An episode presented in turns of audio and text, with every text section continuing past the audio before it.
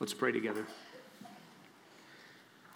Heavenly Father, what a privilege it is to gather together to sing your praises, those praises bought by the blood of your Son. Uh, surely none of us could stand before you. Naturally, we were opposed to you. In our activities, we hated you. In our very nature, we were antagonistic, and you rescued us making friends out of your enemies, making children out of those who were alienated and hostile.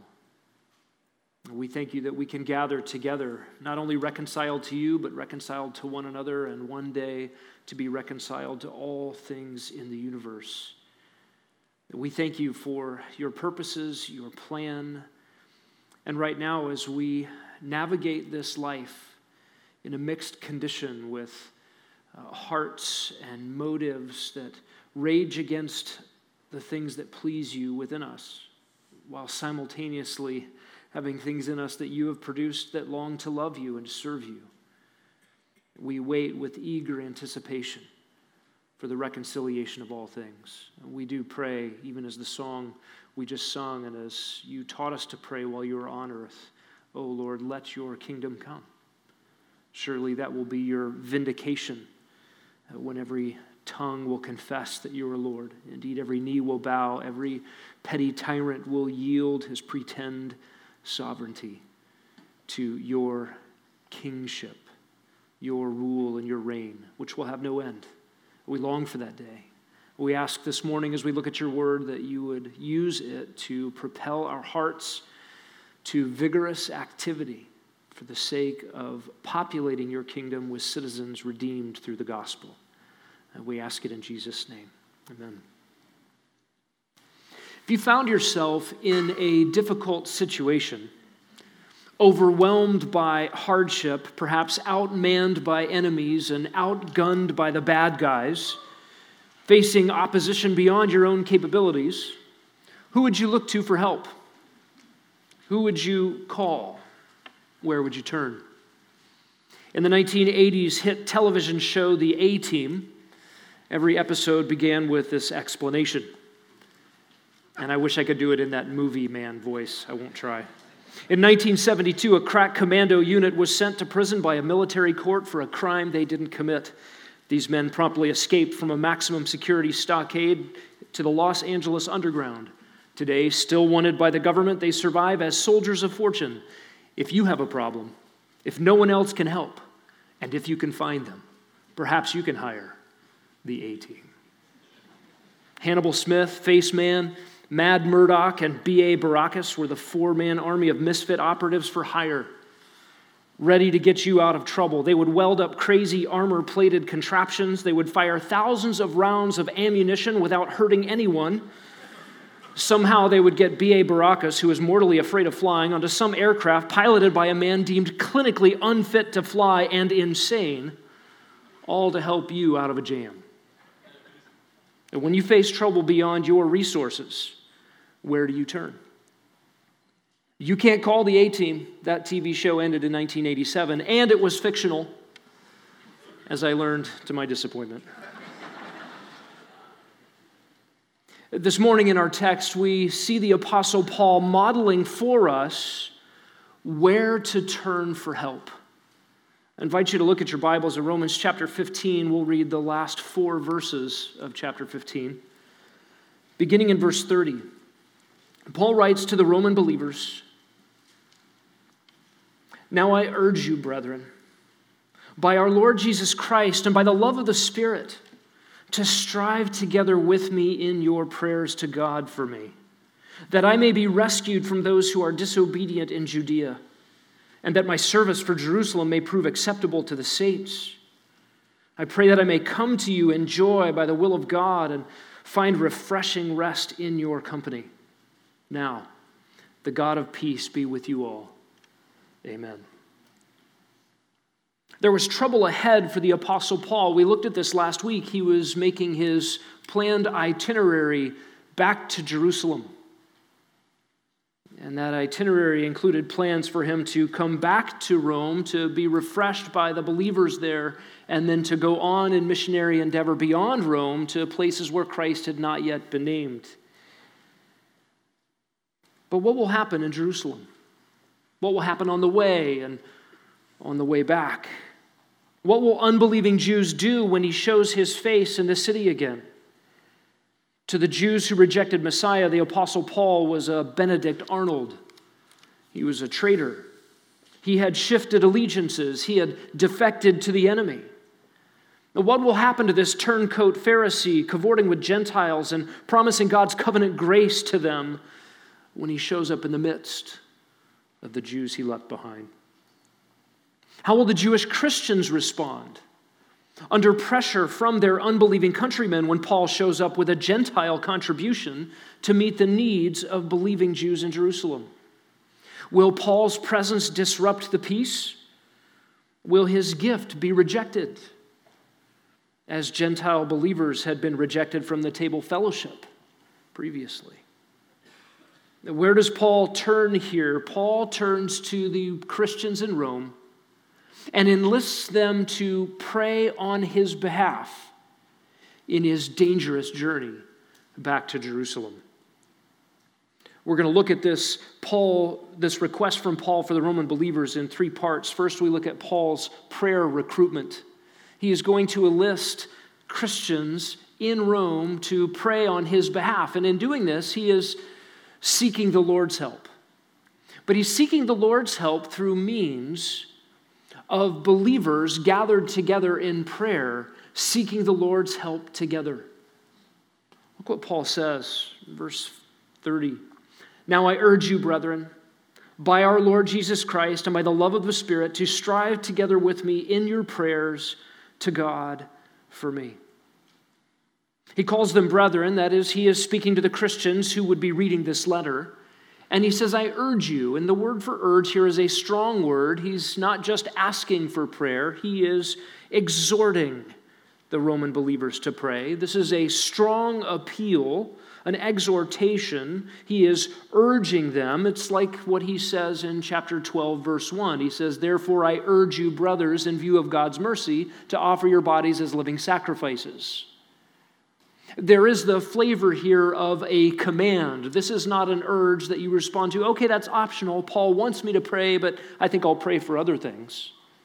I believe here, under the inspiration of the Holy Spirit and by apostolic authority, Paul is giving the Roman believers a command. And there in 12:1 where he said by the mercies of God I urge you to offer your bodies as living sacrifices. He invoked the weighty witness to this urgent request, and there the mercies of God, outlined for 11 chapters in this letter to the Romans, provided a freight train of incentive for Christians to offer their bodies as living sacrifices. Charles Spurgeon said this Thou didst die for me, and shall I not live to thee? What a love is this that Jesus gave to me! It surpasses knowledge. I can do nothing in return but give thee my worthless self. Right? The mercies of God were an incentive to offer ourselves completely and wholly to service to Christ. And here in 1530, Paul appeals to the authority of Jesus Christ.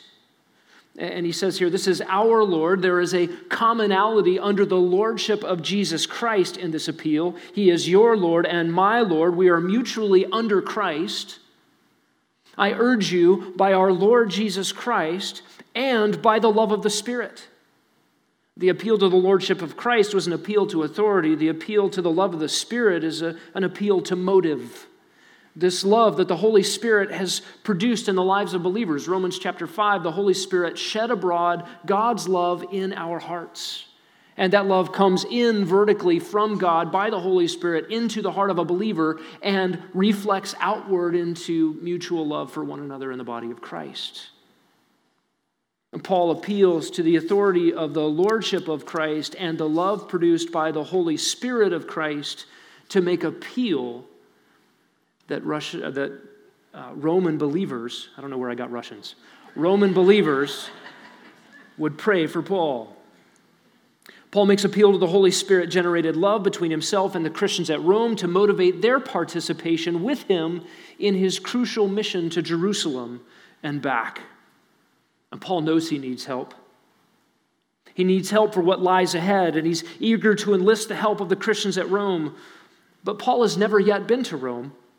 He's not planning to take any of the Roman Christians with him. He's not building an A team or a armor plated chariot. He's not stockpiling ammunition. How can the Roman Christians possibly help him? He's asking for their help. What, what, can they do? They're not going to go with him. He says, Help me by striving together with me in your prayers to God for me. Verse 30. To strive together here is the verb to agonize together, it is to contend to struggle in a contest, to fight alongside with somebody. And where is this together agony taking place? Paul says, in prayer. This is not casual prayer, but a battling with Paul, alongside of Paul in his endeavor. This prayer is a struggle. And Charles Spurgeon, who prayed often and prayed well, said this Prayer seems like a labor to me. The chariot wheels drag heavily yet the wheels are still on. He goes on and says, I will rely still upon almighty strength, and helpless I will throw myself into the arms of my Redeemer. Have you ever felt like prayer was hard? Have you ever felt like you needed your prayers to be prayed for? That's a good thing to do. Ask God for help in asking God for help. And here the Apostle Paul is asking the Roman Christians to struggle together, wrestle together, strive, contend together with him in prayer. In prayer to God, the only one who can truly help. Our, our trust is not in man, our trust is not in methods, it is not in strategies or in human strength, but our hope is in the Lord Himself who works wonders that human efforts could never touch. And Paul says, Pray for me. He urges prayer on his own behalf. This was a way, this was a powerful way that Roman Christians could actually labor with Paul in his labors. They couldn't be with him there in Jerusalem. They couldn't take spears in hand or mount horses to surround him when the mob attacked. They couldn't stand in his place before Gallio, before Felix or Festus or Herod Agrippa II. But they could pray. And that is what he asks for here. Paul had well founded fears. Paul was going anyway, and he enlisted help. This is fear, courage, and help in this request. Have you ever said or thought, well, all we can do is pray, as if we've exhausted all other possible helps? That's all we could ever really do. If we understand where true help is, my help comes from the Lord. Uh, human efforts are often mocked by God's providential circumstances. You know, we plan, we try, we strategize, and so often we live as practical atheists, independent.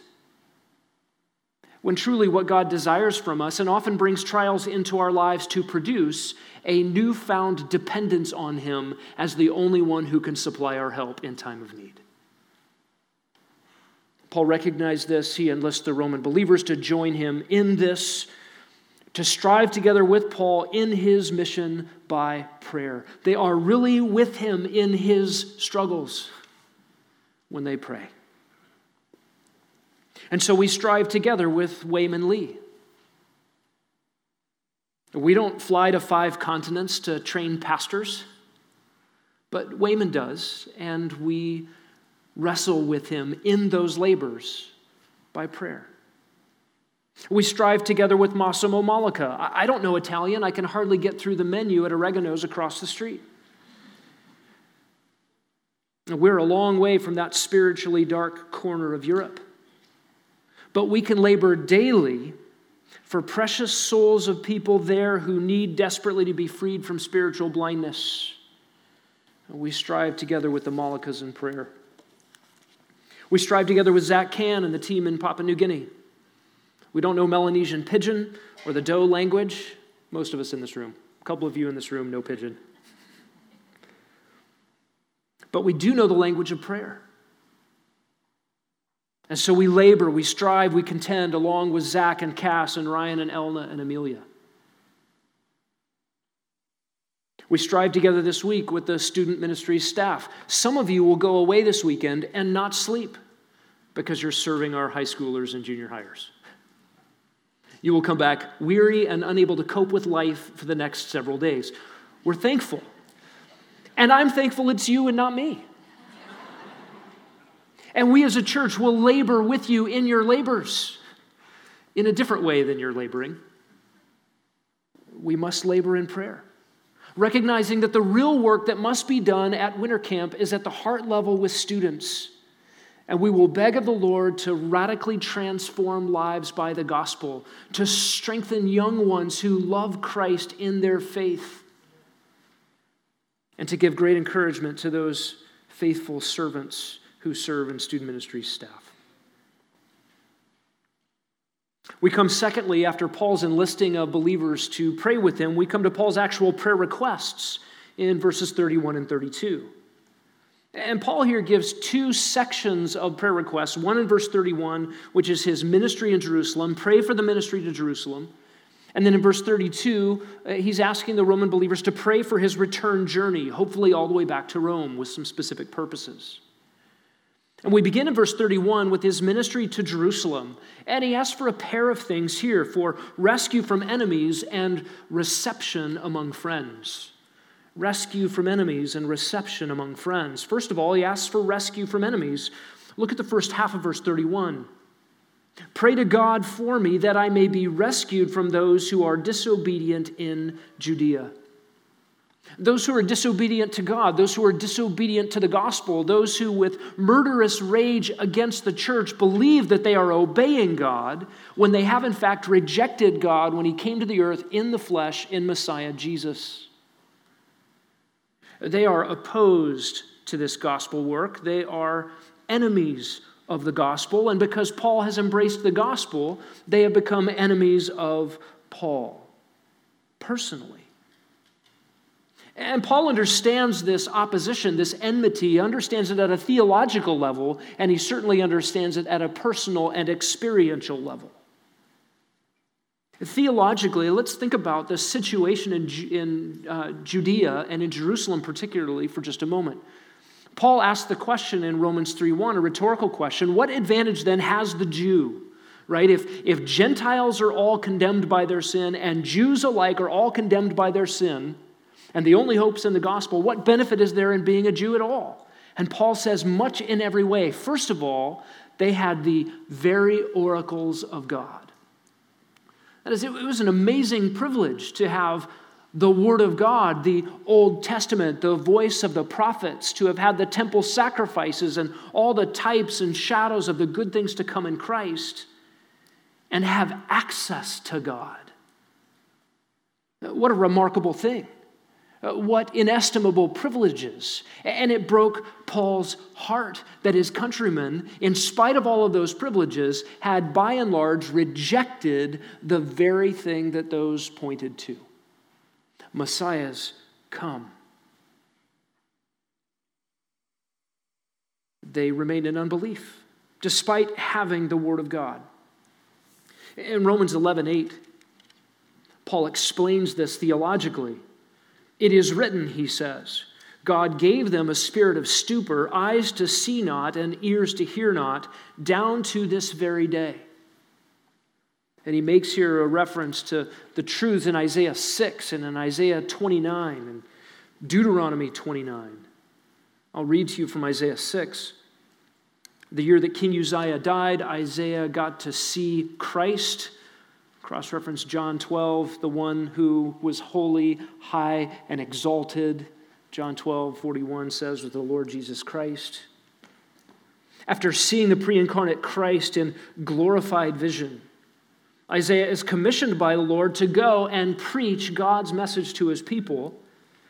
And God says to Isaiah, Go and tell this people, keep on listening, but do not perceive, keep on looking, but do not understand. Render the hearts of this people insensitive, their ears dull, their eyes dim, otherwise they might see with their eyes, hear with their ears, understand with their hearts, and return and be healed. God commissions Isaiah to preach to people who will not hear, who will not see, and who will not believe. That's a somewhat disappointing job description and assignment. What's going on here? This is, in fact, the judicial hardening of God's people who had the very oracles of God in hand and who gave God lip service. Who didn't worship him from the heart, but rejected the voice of God in his word and missed God altogether. So that when Messiah came in the flesh, they were not just ambivalent to him but antagonistic to him, murderously so. And the nation as a whole committed what we might call deicide God in the flesh, and they killed him. Isaiah 53 is a lament, it is a song, it is a sorrowful dirge belonging to Israel over their own treatment of Messiah. And this dirge, written 700 years before Messiah came, will be sung one day by believing Israel when they look back and see what they did. But the opening line of chapter 53 has this question Who has believed our message? What a tragedy that the message of the suffering servant who would come and actually rescue from sin, who would one day be the reigning king on the earth and bring about all of God's promises.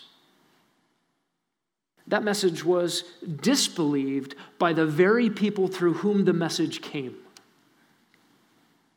And so you get these really very personal pronouns throughout Isaiah 53. Surely our griefs he bore. The our there is Israel. And while it's true that Jesus is the sin bearer for all who would believe, the tone of this lament is ultimately sorrow over Israel's rejection of Messiah. And Paul knew this was the state they were in. Who has believed the message? No, they are hardened in unbelief. They are not neutral to the truth. They are antagonistic to the truth. They were murderous of Messiah, and they will be murderous of all who come in his name, Paul included. And Paul knows this by personal experience. He's already experienced this murderous intent. Acts 9 29 and 30. He was talking and arguing with Hellenistic Jews, but they were attempting to put him to death. When the brethren learned of it, they brought him down to Caesarea and sent him away to Tarsus. Acts 13 45. When the Jews saw the crowds, they were filled with jealousy Notice the motive there. They began contradicting the things spoken by Paul, and they were blaspheming. Verse 50 the Jews incited the devout women of prominence and the leading men of the city. They instigated a persecution against Paul and Barnabas and drove them out of the district. Acts 14 2 the Jews who disbelieved stirred up the minds of the Gentiles and embittered them against the brethren. Acts 14 5 when an attempt was made by the Gentiles and the Jews with their rulers to mistreat and to stone them. In verse 19, Jews came from Antioch and Iconium. Having won over the crowds, they stoned Paul and dragged him out of the city, supposing him to be dead. Acts 17, 5 and 6. The Jews, becoming jealous and taking along some wicked men from the marketplace, formed a mob and set the city in an uproar, and they attacked the house of Jason. They were seeking to bring them out to the people. When they did not find the, Paul and Barnabas, they began dragging Jason and some brethren before the city authorities, shouting, These men who have upset the world have come here also. In Acts 18, 12, and 13, when Gallio was proconsul of Achaia, the Jews with one accord rose up against Paul and brought him before the judgment seat, saying, This man persuades men to worship God contrary to the law. And as punishment under the Jews, Paul says in 2 Corinthians 11, five times I received the 39 lashes. Why 39 lashes? Mosaic law allowed for 40. You weren't supposed to die from the lashes, and the Jews added another little extra rule in case they miscounted. They didn't want to violate Mosaic law. It wasn't out of compassion. so, five times Paul was beaten 39 times with the lash. Paul knew by personal experience the manifestations of hard hearted unbelief in Judea, in Jerusalem. When he writes Romans, he has already experienced these things. Uh, there's another way that Paul knew by personal experience. Turn to Acts chapter 7.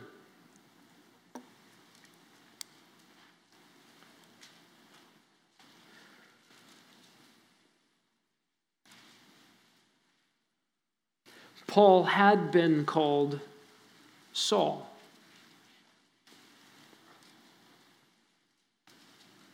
Stephen, one of the early Christians, preached a sermon about Jesus as Messiah. They didn't like it. They decided to put Stephen to death by throwing rocks at him.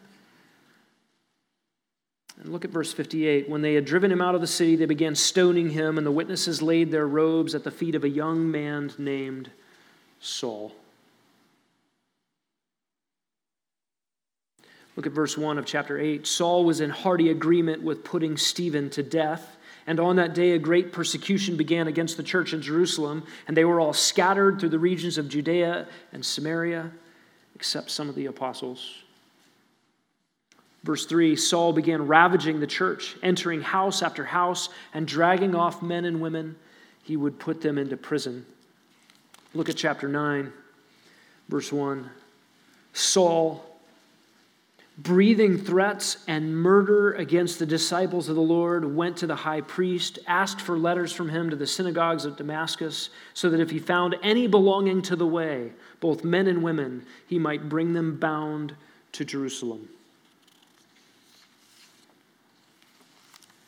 Paul knew.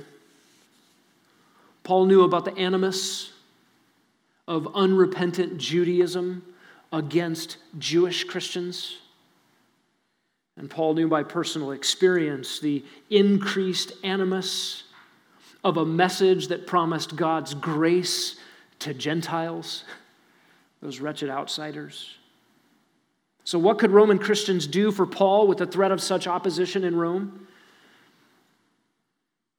They could pray. Struggling alongside of Paul in prayer on Paul's behalf for protection from the enemies of the gospel in Jerusalem. And we saw those prayers answered. We looked at that last week. The remarkable rescue of Paul by the Roman commander, the centurions, the foot soldiers, the cavalry came to Paul's rescue. We understand what was behind the cavalry God Himself and the prayers of His people, even the prayers of Christians at Rome on Paul's behalf. The twin to this first prayer request uh, that Paul would be rescued from enemies is that he would have a good reception among friends. Look at the second half of verse 31.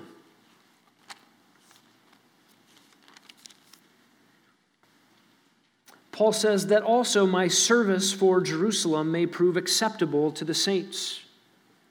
You remember from last week that Paul has been taking a collection amongst Gentile churches everywhere he has gone to serve the physical needs of poor Christians, Jewish Christians, in Jerusalem. It was a number of years ago that Grace Bible Church benefited from a sizable monetary gift from another local assembly of Christians. It was humbling. It came to this church in a time of crisis, in a time of great need, in a time of uncertainty about whether or not this church would survive and a local church gave a sizable monetary gift. What a tremendous encouragement that was for gospel proclamation at Grace Bible Church. What a remarkable unity in purpose and in affections it produced between two local churches. What camaraderie, what a remarkable gift. It hasn't been forgotten. And you can imagine what a demonstration of love from Gentile churches in all the regions outside of Jerusalem and Judea coming into the churches at Jerusalem would produce for those Jewish Christians in desperate need. Uh, that we have a camaraderie, a compatriotism in the gospel with people who have never met us, never seen us. People we couldn't ask personally for help, and they have demonstrated love. Uh, but this gift presented a very delicate situation. What was the state of Jew Gentile relationships in Jerusalem at this time? How would the gift be taken? Would Jews feel like a Gentile gift was dirty, contaminated? Would Jewish believers be skeptical of the motives of such a gift? Or might Jewish believers fall into the trap of imbibing the prejudices of their unbelieving countrymen against the Gentiles? If the Jerusalem church received the gift well, they would be acknowledging God's gracious work amongst the Gentiles, outlying regions, people that said they now loved God but didn't keep the customs. They were uncircumcised. Uh, they were not under Mosaic law. They didn't keep dietary restrictions. They didn't come and worship at the temple. And yet they were now fully the people of God with direct access to Israel's God through Israel's Messiah, whom Israel crucified. Such a reception would go a long way toward unity of Jew Gentile believers in Christ. But a generous reception of that gift would also go a long way towards division between Jewish believers and Jewish unbelievers. Do you understand? People that were bound by ethnicity but divided by the gospel. Well, such a gift from outside Gentile believers in Christ would drive a wedge between ethnicity while it promoted a unity in the gospel. And faith in Jesus does that. It cuts across the grain of superficial similarities and temporary solidarities. We are together because of skin color or language or lineage or culture or food or music or traditions. But in Christ, Anyone from any culture, from any ethnicity, now possesses a blood bought unity and a God wrought solidarity that will stand for all of eternity. Uh, Christian, you know that you have far more in common with people who don't look like you, don't dress like you, don't eat like you, don't listen to the same music that you listen to, who don't even speak the same language.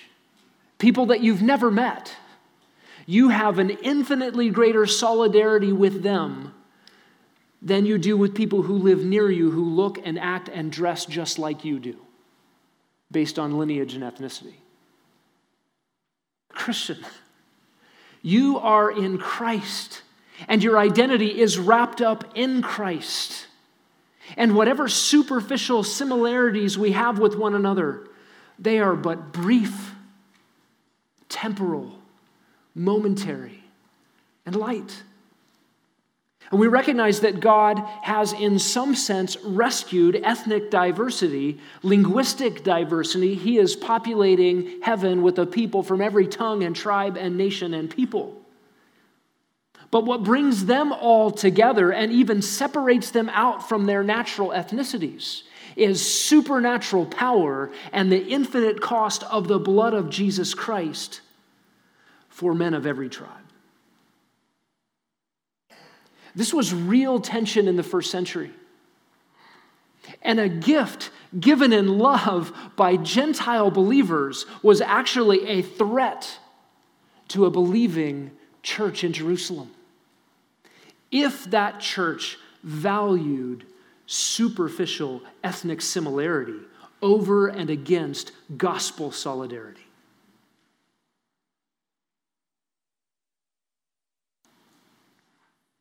Jerusalem Christian reception of Gentile monetary contribution would profoundly preach peace and enmity. Simultaneous peace and division. Peace and unity in Christ. and a division from the world. It would inflame Jew on Jew persecution. Paul, the Jew, was persecuted by Jews because he had the audacity to be seen in Jerusalem with a Gentile. Jew on Jew persecution for acknowledging God's love and purpose for Gentiles. And would Jewish Christians be willing to sacrifice ethnic solidarity relationships in order to embrace God's gospel love for Gentiles that they've never even met? That was a real question in Paul's mind, and he asked for prayer. Have you ever had to decide for Jesus against ethnic pressure, cultural identities, or antagonisms from family? Look, if you're in Russia and you believe the gospel, you're considered no longer Russian.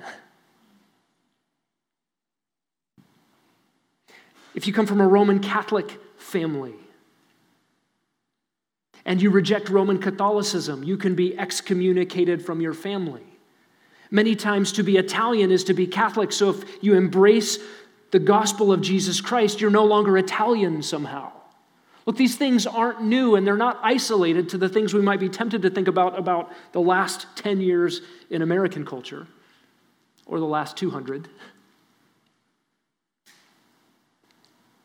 These are real concerns. Paul was concerned. He asked for prayer. Paul already had reason to be concerned. In Acts 15 5, which predates this letter to Rome. We read this Some of the sect of the Pharisees who had believed stood up, saying, It is necessary to circumcise Gentiles and to direct them to observe the law of Moses. And the apostles and the elders took it under consideration. And what you have following is the Acts 15 Jerusalem Council, where the first Christians, the Jewish believing in Christ Christians at the church in Jerusalem, had to wrestle with this question Do we have to make Gentiles be Jewish in order to have Christ and therefore have access to God? And their conclusion to that was no. And there are synagogues all over the place. Be sensitive, be thoughtful, be loving towards our Jewish countrymen. In Acts 21, we read that false rumors were spread about Paul. Jews who'd believed at the church began glorifying God. They said to him, You see, brother, how many thousands of, there, of these there are among the Jews who have believed, and they're all zealous for the law. And listen to this the, the Jewish Christians, zealous for the law, were told about Paul that you are teaching all the Jews who are among the Gentiles to forsake Moses telling them not to circumcise their children nor to walk according to the customs. Uh, this bleeds over into a riot. When seven days were over, the Jews from Asia, upon seeing Paul in the temple, began to stir up the crowd. They laid hands on him. They cried out, Men of Israel, come to our aid. This is the man who preaches to all men everywhere against our people, against the law, and against this place. And besides, he's even brought Greeks into the temple and has defiled the holy place for they had seen Trophimus the Ephesian in the city with him.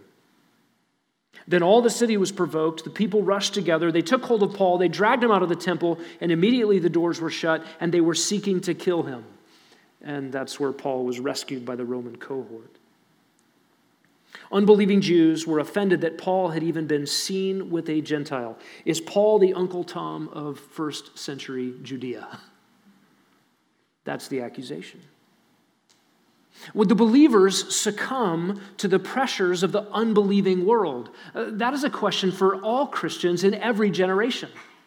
The world is meandering down its path to self destruction and under God's judgment, and will the Christian world conform to the pressures? Romans 12, 2. Do not be squeezed into the mold. The church is always seeming to do what the world does, but just a couple months behind. This is an ever present danger. Whatever the world is up in arms about, the church seems to follow. We get suckered into esteeming the temporal concerns and the backward values of a world bent on its own destruction. That's crazy for the church to do. We were bought with a price. We were separated out. We belong to Christ. We're different. We're weird. That's okay.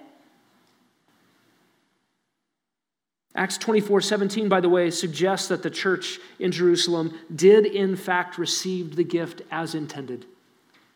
Gentile love and appreciation for being grafted into Jewish promises. Can you believe it?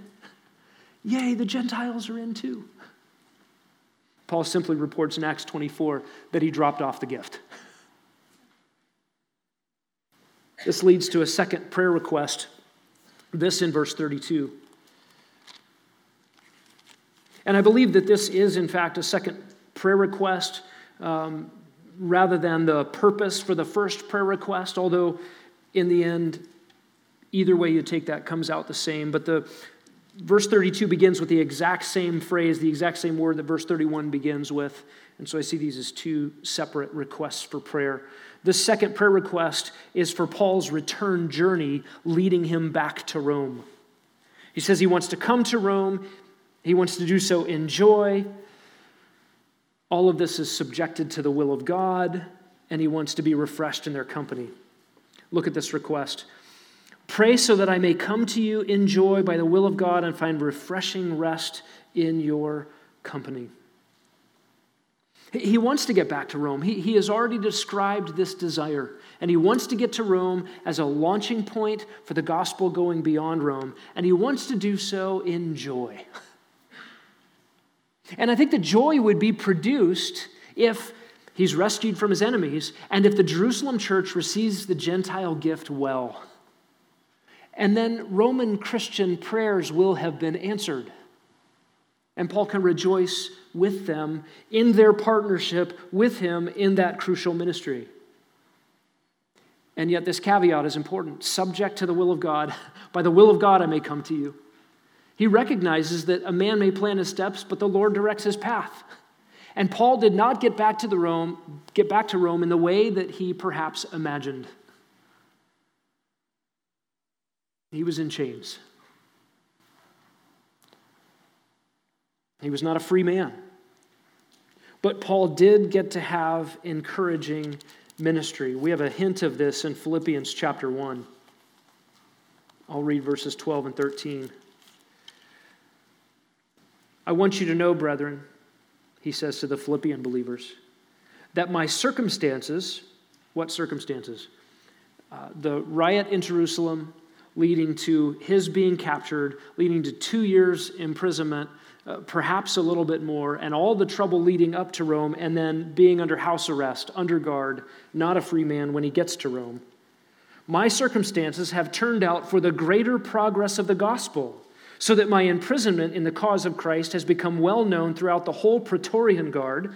Boy, that's an unusual place for the gospel to have gotten. How would those elite guard soldiers of the Roman army, those untouchable, top notch guys, how would they ever hear about Messiah Jesus?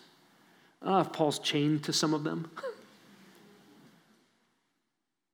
And that became known to the whole Praetorian Guard and to everyone else, and that most of the brethren, trusting in the Lord because of my imprisonment. Wait, they're, they're not running away from Paul because of, of his imprisonment? You mean believing the gospel got him in jail? I don't want to go to jail. No, they were actually emboldened and encouraged in the cause of the gospel because of how the Lord sustained Paul in his imprisonment. And they have far more courage to speak the word of God without fear. That's successful, encouraging, refreshing, fruitful ministry and an answer to prayer.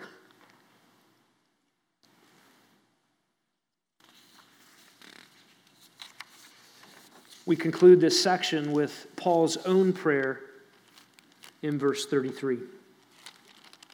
This is sort of a doxological prayer desire. This is what Paul wants. He is invoking the Lord directly here.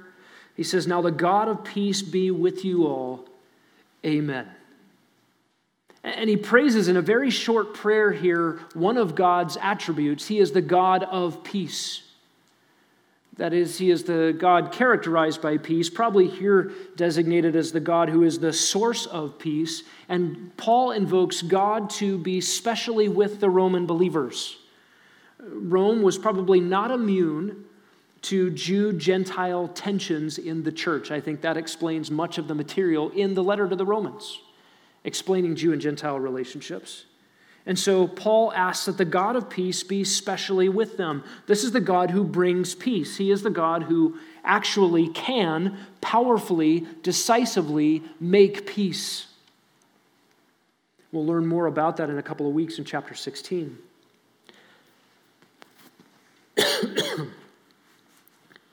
this is the God, according to Romans 5:1, who has made peace with us, having declared us righteous on the basis of faith. This is the God according to Ephesians 2:14 who broke down the barriers to bring Jew and Gentile together into one body, the church. This is the God who is reconciling all things to himself in Christ. God will have peace. All of his enemies will be subdued. Paul prays here that God will specially be with the Christians in Rome, and as they participate with Paul in his mission, they may have opportunity to see this particular prayer answered. If these prayers are answered, Paul will be rescued from the unbelievers. The Jews in Jerusalem will receive the Gentile gift as it was intended in love and solidarity in the gospel, and Paul will be able finally to see them and to be refreshed by them when he comes finally to Rome. Now, this chapter 15 ends with an amen, and maybe you've listened to sermons and the preacher says, and finally, for my last point, and then he speaks for another half hour. I'm not going to do that this morning, but you need to know there is still more to this letter to the Romans. There's an amen here, but about four weeks more in the last chapter before we say goodbye to this friend. Let's pray. Heavenly Father, we do thank you for this letter. Even the way Paul has modeled for us where to turn in times of need, times of imminent, danger, and almost sure mortal peril. He prays. And he asks God's people to wrestle with him, struggle with him, agonize with him in prayer, to labor with him in his labors. Oh Lord, we don't pray enough. We don't pray as we should. Prayer is hard. We are so easily distracted and impatient. Help us, O oh God, to pray. We pray for our prayers. We pray that we might be those who truly partner with our friends in Papua New Guinea and with Wayman Lee and a host of pastors on many continents and with student ministries staff and with the Moluccas in Italy that we would labor in prayer for one another as we go out from this place into our various walks of life with the gospel. And we pray even now that you would send us out as ministers of your grace and ministers of your peace to take the gospel to everything that moves, to labor in prayer with one another to that end for your glory in Jesus' name. Amen.